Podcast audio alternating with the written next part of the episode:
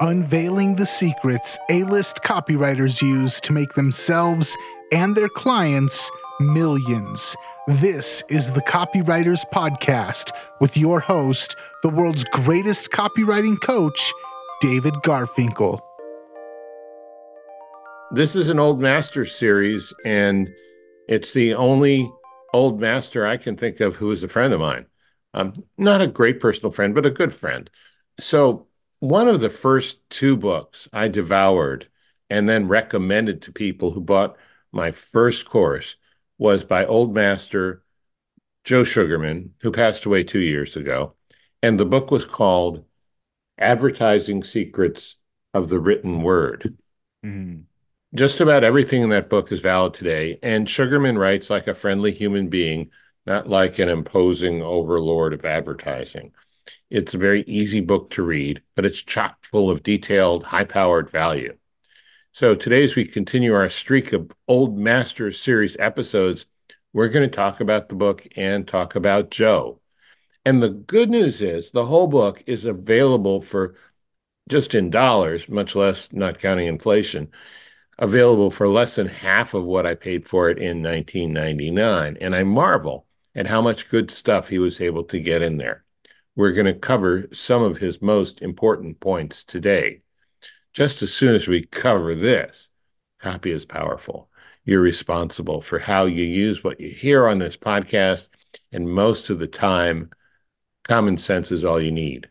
But if you make extreme claims and if you're writing copy for offers in highly regulated industries like health, business opportunity, finance, you may want to get a legal review after you write and before you start using your copy.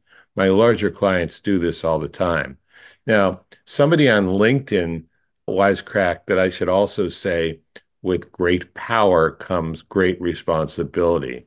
So I think we've just, what have we just done? Uh, wandered into the Marvel multiverse or something? we do. I got I got a real quick question. Two things actually before we start the show. I don't know if it's the same book or not, but one of the very first books that I got on copywriting, it's in the background, the uh, Adweek copywriting handbook. it, it is the same book, and okay. and I'll I'll talk about that. Yeah. Okay, and then the other thing I wanted to say was the BluBlockers campaign was one of those campaigns that I just studied and studied and studied because it was one of those things that captivated me. I was like, how did this guy put together this whole presentation that has me completely sold on something that was, I mean, copywriting for something that's kind of familiar is easy. Cop- copywriting for something that is brand new and revolutionary, difficult. And he pulled it off. And so that was why I was a huge fan of his stuff very early on. So I'll shut up now and I'll, I'll let you jump back into it. Okay, and, and I'm I'm glad you brought up BluBlockers. We're going to talk about it just a little bit later. But yeah, you know, he had an engineering degree, but he, he sort of had the the mind of a a screenwriter as, mm-hmm. as well as a marketer. In fact, let me talk about that in his obituary in the Chicago Sun Times two years ago. His daughter April, and I'm quoting the newspaper article here, quoting April. She said her father's vivid imagination was evident in his parenting. When she and her sister were little, she said he would tuck them in with elaborate bedtime stories, big budget productions of the mind mm-hmm. that often referenced some event from his daughter's day. So, out of the family, back into the business, Joe gave a seminar in 1977, right? That's almost 50 years ago, or almost 60 years, 50 years ago, almost 50, almost 50 years ago, for $2,000 um, I went to one of those little inflation calculators on the mm. internet. That would be a little more than $10,000 today. So a lot, right? He had a pretty interesting testimonial in the book from legendary copywriter Joe Karbo, the guy who wrote The Lazy Man's Way to Riches.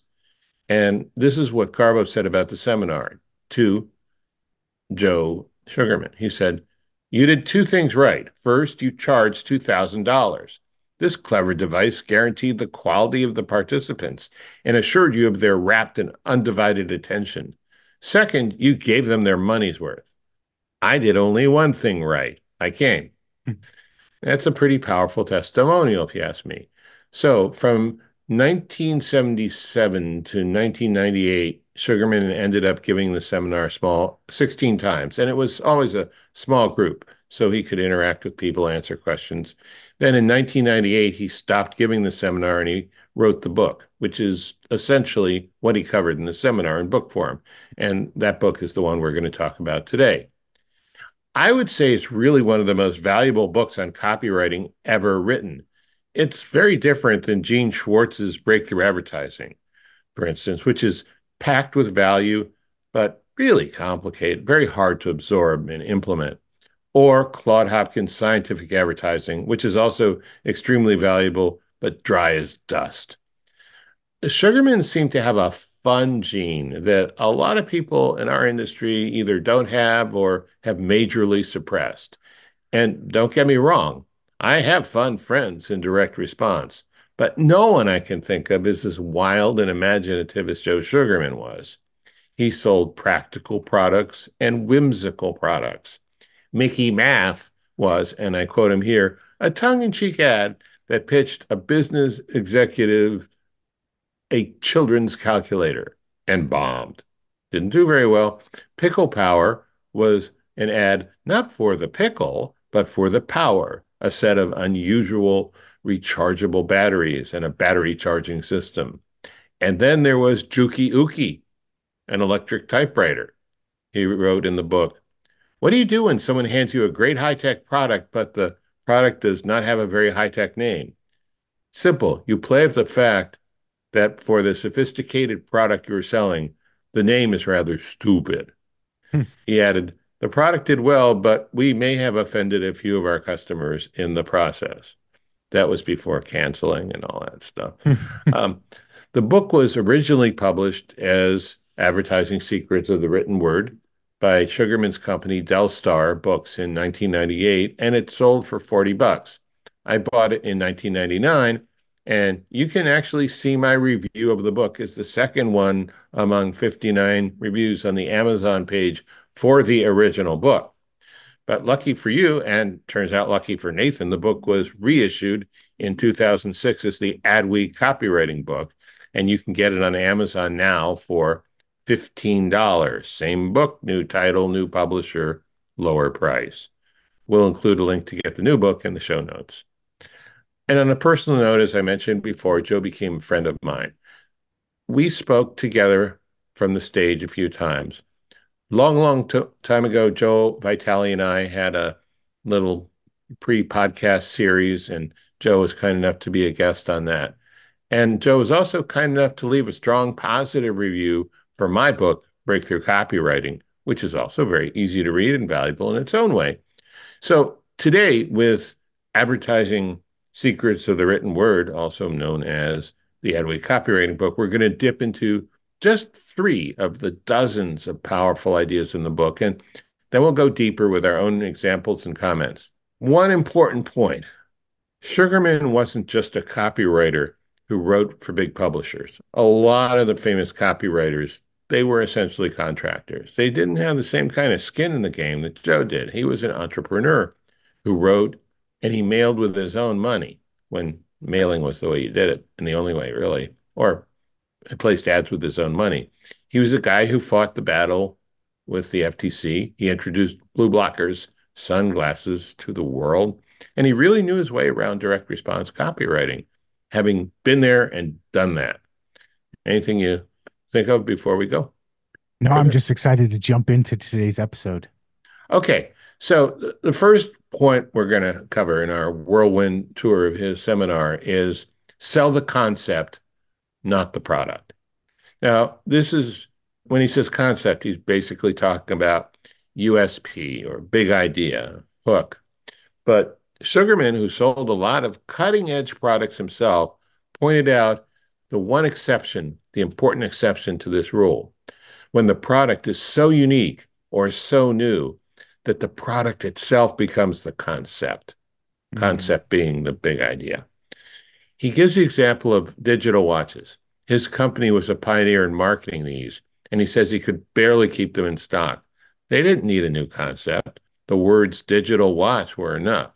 Now, I'll give you an example of a concept. Before they were well known, Sugarman introduced home smoke detectors to the market. His concept, which he uses as a headline, was simply the word nose. That is, a product you attached to the ceiling and it kept sniffing the air for you. In just a few minutes, we'll talk about another section of the book where Sugarman lays out his 10 steps to creating a winning promotion. Selling the concept relates to the first step in that process, namely the interest excitement. And again, we'll get to the other nine steps soon. But the fact is, many products are just not exciting enough by themselves, and you need to find a way to dramatize them to make them more personally compelling to a prospect, just to get the prospect's attention. Another recently departed old master, Ted Nicholas, had a great technique he called the ultimate benefit. The idea was if you had unlimited powers to confer a benefit on your product, what benefit would you give it? And that could become your concept. Of course, you might need to fine tune it a little, maybe dial it back a little, maybe even more today than when Ted introduced the idea, because compliance is a much bigger concern these days hmm. than 30 years ago when Ted introduced the idea. Now, let's look at some other ways to develop your concept. These aren't from the book, these are from me and and the internet and research and life and fellow copywriters. People don't buy products, they buy a better version of themselves. Mm. I'm it's a great quote. I am having trouble finding the source of it, but it's one way of looking at selling the concept rather than the product. You don't buy the product, you buy a better version of yourself. My best guess, based on the research I did, is it comes from a tech industry company in 2014 called User Onboarding. But wherever it comes from, let's look at better version of yourself. Back in the 70s, as Sugarman points out in his book, the ultimate car to own in California was a Rolls Royce. These days, it seems like it's a Lamborghini. Does owning a fancy car really transform you into a better version of yourself? A lot of people seem to think so. Therefore, it doesn't really matter if it actually does or not. What's important is that people think so, and that's what they're buying. So, any gym, personal trainer, bodybuilding course, or weight loss supplement is selling your prospect a better version of themselves. I guess the trick is keeping that better version of yourself. And maybe that's why those businesses stay in business. Mm. Just about every personal growth offer, from finishing school to Dale Carnegie to Landmark, is offering you a better version of yourself. Your mileage may vary. But here's a quote from Hemingway in support of personal growth There is nothing noble in being superior to your fellow man. True nobility is being superior to your formal self. We've done episodes okay. in what say you? Uh, we've done episodes in the past where you talked about the things that people are actually buying. I think increased health, saving money, making money, but one of them that you've talked about is status, increased status, and I think that that plays a large role in this. If I'm buying a Nike workout suit or Nike basketball shoes, a lot of it isn't really about the shoes themselves. It's about the increased status on the basketball court that I have. You got it. I, I think that's absolutely right. I mean, it's it's funny these little things can make such a big difference between our ears. Yeah, like just a different basketball suit. Okay, here's another concept that works. That's uh, interesting. When you buy from us, you become part of something bigger. Okay. So this can go anywhere from joining a community to becoming part of a cult, but the attraction and the concept are the same. You buy and you are no longer alone in that cold, uncaring world out there. You are warm and safe inside with us. Pretty appealing invitation, right? Mm-hmm. And a good marketing example of this is Tom's Shoes. I used to think that when, I think it used to be, that when you bought a pair of shoes from this company, they would donate a pair to someone in need. I think that was true, but they changed it. I just checked their website yesterday, and they have a page that says when you buy Tom's, you help fund access to mental health, a mental health resource for the millions of people who need them. We're in business to improve lives. That's why we give one third of our profits for good through cash grants and deep partnerships with community organizations to drive sustainable change. Mm. So if you're a libertarian, John Galt kind of person, and you think this couldn't possibly work because people are only self interested, well, some people are. Apparently, some people aren't. The company made $392 million in sales in 2022, the last year they have recorded. So apparently it's working. Yeah, One way I, to do it. I always warn against trying to impress people into buying. We're such a great company. We're so cool. We started back in 1959.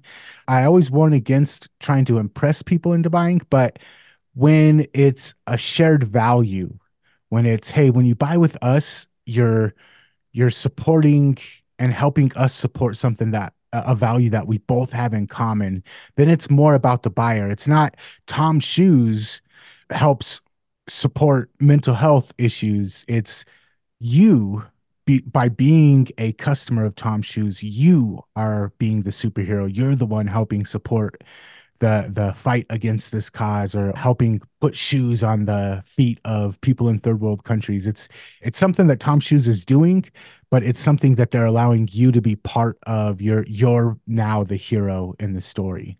Yeah, absolutely. And shared values is like huge in in so many ways. So I'm glad I'm glad you put it in those terms. So here's another way you can use a concept. A concept can be a story. A Nielsen study found that 63% of consumers prefer to buy products and services that have a compelling brand story.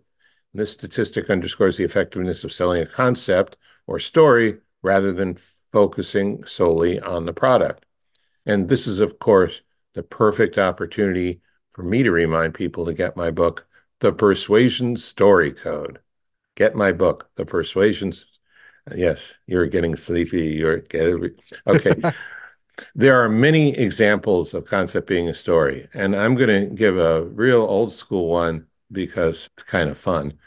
Back in the 60s, Green Giant gained a lot of ground in the canned and frozen vegetable market with a TV commercial that told a story beginning with a song that goes, In the valley of the jolly, ho, ho, ho, green giant. Then you would see little gnomes running around harvesting green beans and chopping them at just the right angle on a green bean conveyor belt. The story was corny, and yes, they sold Niblets brand corn too, but it worked. These days, people don't know about the conveyor belt but, you know, the Jolly Green Giant even turned into a popular song by the Kingsmen. Mm. And you can find it on YouTube if you're a Green Giant curious. Okay. A more recent example of the story being the brand, being the hook, was J. Peterman, who both tells stories, wild, adventurous stories in his mail order catalog, and was featured kind of because of that, the TV show Seinfeld, because of his swaggering reputation. I'm just going to add J. Peterman also does a great job of telling stories about you. I know that a lot of the stuff on their website, the copy, is less about the product itself and more about what buying the product says about you. And they usually do that through a story about an adventure on a yacht or an adventure of espionage across multinational borders. They they do a great job of intertwining stories into their copy like that. Yes, they do. When you have some copy and the performance of the copy is mission critical, who you going to call? Not Ghostbusters. They don't do copy critiques last time I checked. A lot of people, from the most advanced to the up and coming copywriters, reach out to me. I do copy critiques. One client, Brett Alcorn, has hired me 20 times. Yep, 20 times. That's because on the very first critique I did for him, he doubled his conversions on a video sales letter. Every month, I do a handful of critiques for GKIC members. These are copywriters and small business owners who are trained and experienced, but they need another set of experienced eyes to go over their copy to take it to the next level. One A-lister told me I go over copy like an IRS auditor. Now, I wasn't sure whether to take that as a compliment or not, but he assured me it was. He said I can find the one flaw or several flaws in copy that no one else was able to, and make winning suggestions on how to fix them. So, when you need a copy critique, just go to garfinkelcoaching.com and click on the Services tab. garfinkelcoaching.com for a critique. Thank you. And now, back to the show. All right. So let's move to our next topic from the book, which was the logical progression of a sales message. And Joe broke down one of his ads. He was selling a computerized pinball machine in 1977 for about for $797, which is about 4,200 today.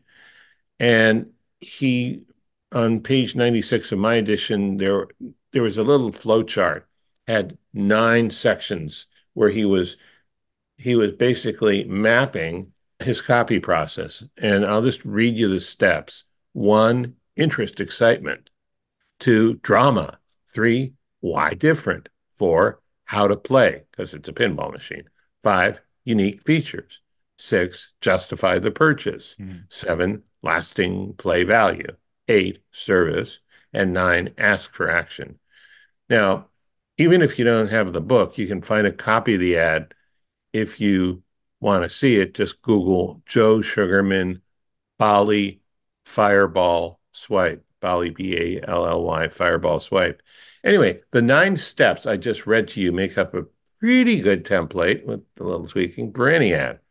What makes this part of the book great is that he explains the psychology of each section of the ad.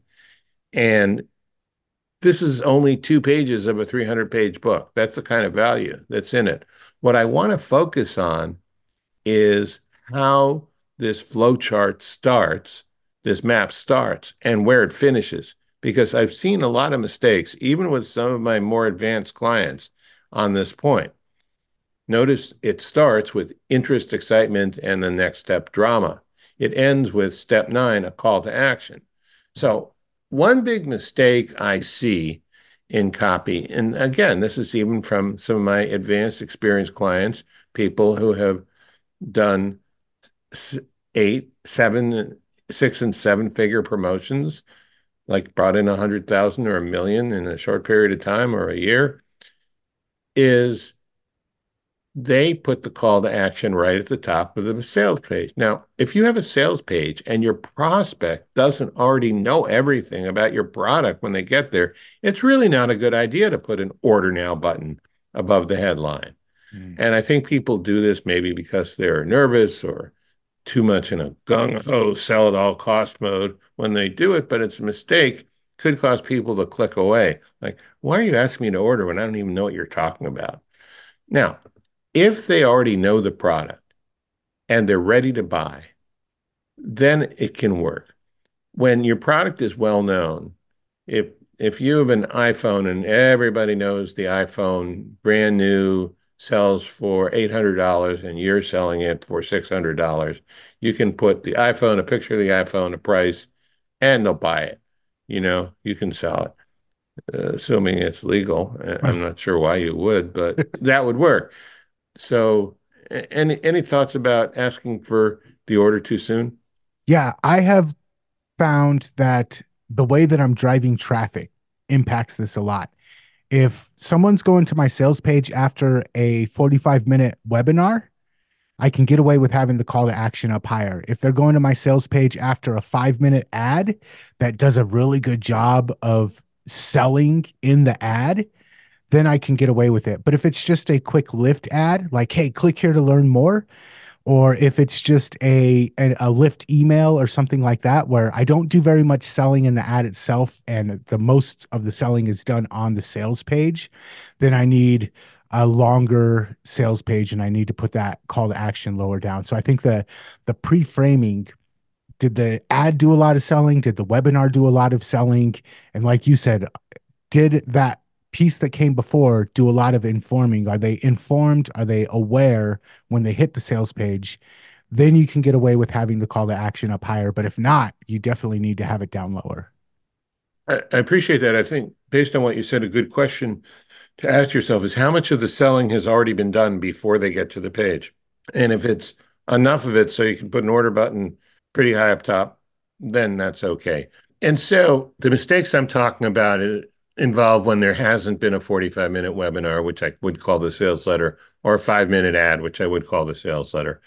But when the another mistake is people present the offer before they've established the need for the offer in the prospect's mind. Mm. People need to first understand why they need your offer. And sometimes the best way to help them see that is to dramatize the need or the problem that it solves in a story. Remember, you are super clear on why they need it much more than your prospects are. Mm. And uh, I, I guess this gets to the, the curse of knowledge problem a lot, right? Yeah, the curse of knowledge is definitely something we as copywriters and business owners need to always be aware of. Okay. And so the, the third big problem I see with sequencing, it's not even sequencing, it's something missing, is claims without proof. And this is just a huge mistake people make. Joe Sugarman didn't make it. He was very chatty and otherwise casual and and uh, expansive and fun in his ads, but they were carefully constructed to prove his points. And Nathan, you were talking about the BluBlockers. Here's one paragraph from his ad with the headline Vision Breakthrough from 1986, the first ad he did for BluBlockers. When I received the sunglasses and put them on, I couldn't believe my eyes. I kept taking them off and putting them on again to see if what I was seeing was actually sharper or my imagination was playing tricks on me. But my vision improved. It, it was obvious.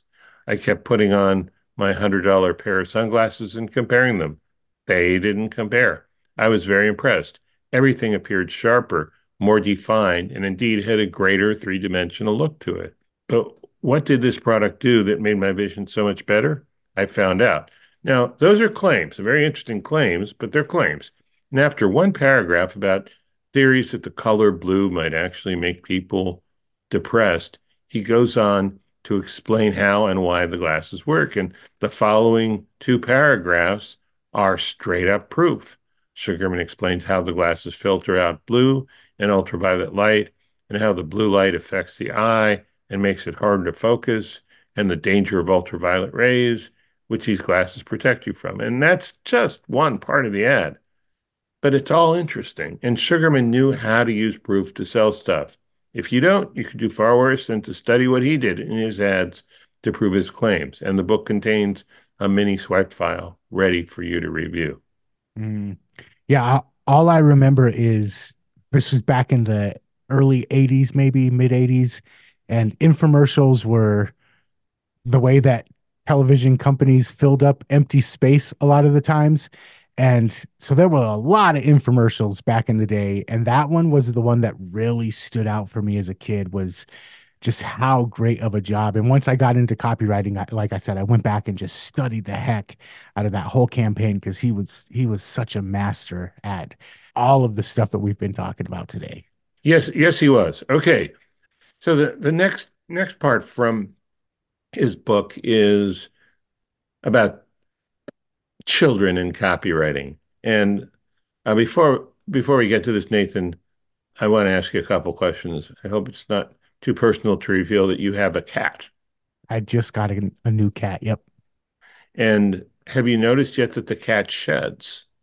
She's a long hair cat, so she sheds everywhere. Okay, I just wanted to set that up. Now, when we were going over the Chicago Sun Times article about Sugarman, there was a quote from his adult daughter. But from the book, here's something she wrote at one of his early seminars many years ago when she was only eight years old. And she kept telling her dad, I want to share this with the group. And he said no. And finally, he relented. And so he put it in the book. And so I share it with you now. Headline The Best Pet. Subheadline Do you want a pet that doesn't shed? Copy Think about it. You can get a pet that doesn't shed, doesn't run around the house, and is easy to take care of. You probably guessed it's a rabbit, bird, fish, or turtle, but you're wrong. It's a guinea pig. You want to know how do you take care of the ba- guinea pig? Where should I keep it? What does it eat? It's all simple. If you don't have a guinea pig cage, then get a box high enough so it won't get out and large enough so it can run around. Feed it guinea pig pellets and feed it a couple of fresh greens. Put plastic at the bottom and newspaper on top and at least an inch high of shavings. Put a bowl in for food and a water bottle for water. That's all you need to know. To order, call phone number and order today. Mm. So his his point that children can write copy, anyone can write copy. And, you know, I have this theory called the kitchen table university. I mean, when when you have a dad who's a direct response marketer, you're and you read his ads and you hear him talking with people and you hear him talking about the business, and who knows how many direct response principles ended up in those bedtime stories, even unconsciously. Hmm. Um, you have an advantage, but children can do this. I mean, I do remember you might need to be a little older to understand all the fine nuances of copy, but it's it's simple language and it's a pretty straightforward thing. Yeah, and I think that that's one of the things that copywriters have to overcome when they first start copywriting because writers are taught to be human resources sounding type writers and one of the things that Joe Sugarman was great at was just making the copy very personable and very easy to understand and we just mentioned copy written by a child or or written easy enough for a child to understand and I think that that was something that he and Halbert also talked a lot about is making sure that you can read it back to somebody who's not college educated and they can understand. And if not, then you need to go back and rework your copy. I mean, what would happen if human resources went through that ad?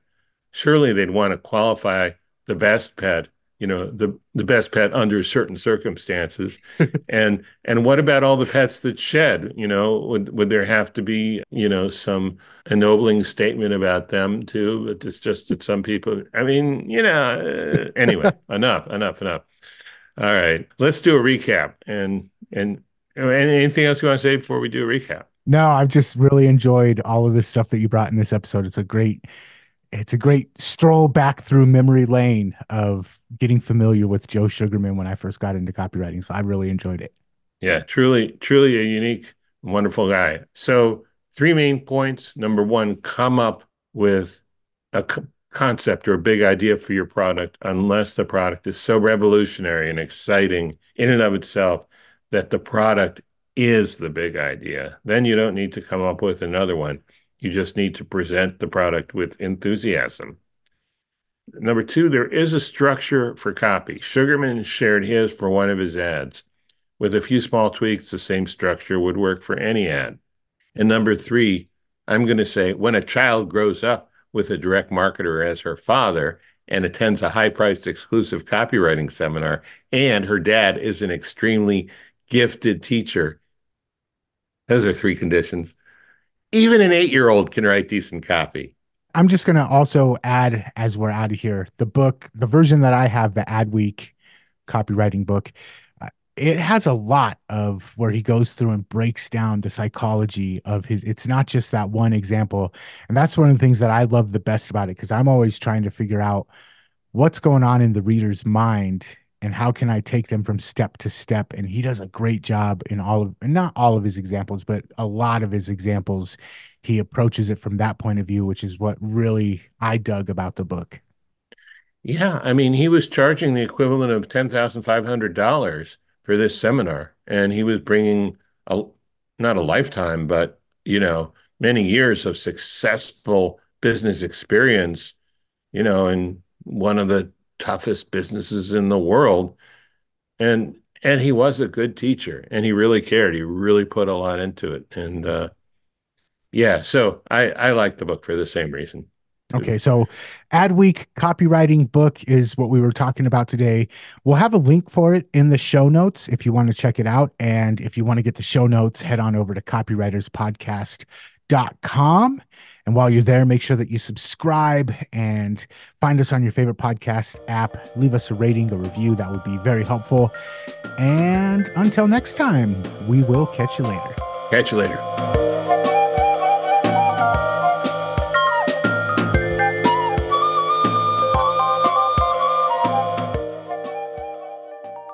Hey, did you enjoy today's show? Want to help get it into the ears of more listeners? Be sure to subscribe, rate, and review on your favorite podcast app. This is the Copy and Funnels Podcast Network.